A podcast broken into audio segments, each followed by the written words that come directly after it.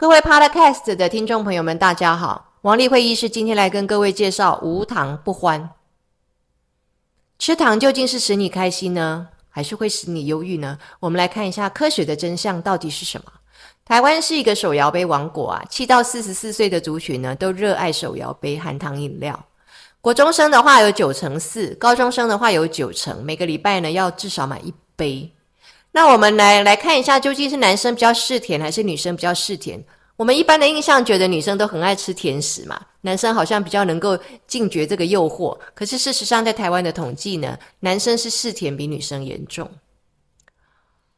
摄取率呢比女生还要高。可能因为女生呢很重视身材啊，比较介意减肥，虽然时时在吃，但是她多少都还是会要节制啊。那男生可能比较没有那么大的这个身体形象的压力啊，没有一天到晚喊着减肥这样，所以男生在嗜甜的部分是比女生呢更放纵的。那女生给人家的印象很爱吃这些甜食啊、巧克力啊，就特别是尤其是生理期的时候，女生会给自己找到一个好借口，让自己放松一下，因为她经痛，她子宫痉挛不舒服。所以她就要吃点糖果，吃点巧克力来能舒缓自己的这个生理生理痛。那精致的碳水化合物化包括单糖跟双糖啊。那我们大脑特别爱用精致化学、精致碳水化合物啊。这个精致碳水化合物，大脑是立马可用的，所以很快你就感觉的被镇静了，被安抚了。这样，整个这个糖分的这个身体里面使用的这个路径是这样子。首先呢，我们的舌头呢。有酸苦甘辛咸不同的味觉接受器，那甜味的这个味觉接受器在接受到糖的时候，它立马就把这个讯息呢传给了大脑，在大脑里面呢是启动了一个叫做奖赏通道，这个奖赏机制，奖赏机制就是呢会让你的大脑呢产生多巴胺、血清素 （endorphin） 啊，脑内啡。那不管是多巴胺、血清素、脑内啡，都是使你正向、使你热情、使你积极、使你感觉充满了爱。自我感觉非常良好，所以呢，你就会在吃甜食的时候体会到愉悦感哦。所以这就是吃糖使你开心哦。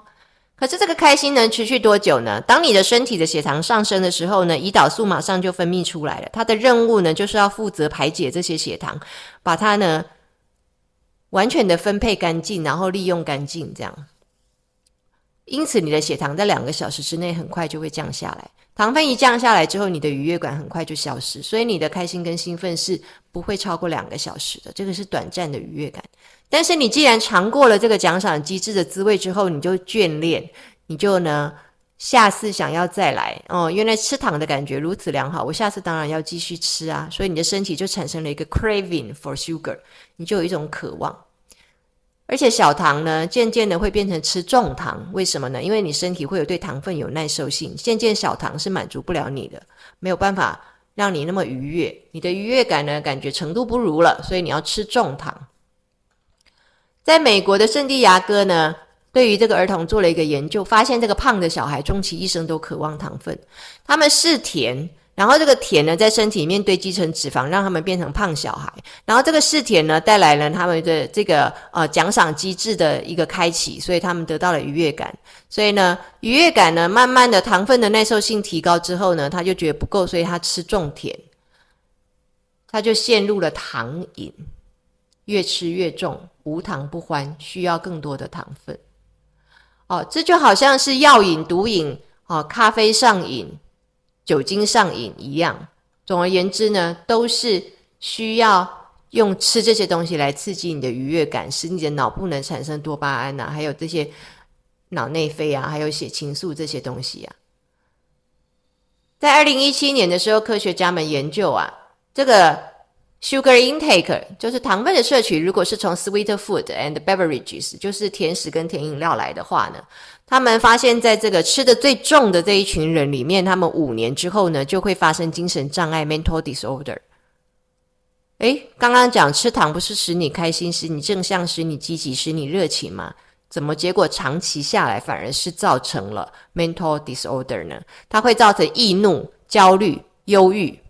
为什么？因为呢，你的糖分时时的在波动，就影响到你的情绪。我们刚刚说，你的快乐不能够维持超过两个小时，因为你的胰岛素会来协助把糖下降，让你血液里面的糖分下降。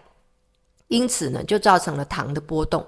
糖的波动就使你的情绪不能够平稳，忽忽高忽低。除此之外呢，在糖分的代谢过程当中，还会消掉、消耗掉你的维他命 B 群。你的维他命 B 群如果被消耗掉的话，因为它是一个很好的抗氧化物，消耗掉之后呢，你就容易身体产生发炎的情况，所以就使你越发的疲劳，越发的沮丧。所以呢，短期呢带给你愉悦感，使你心情好，使你呃觉得呢。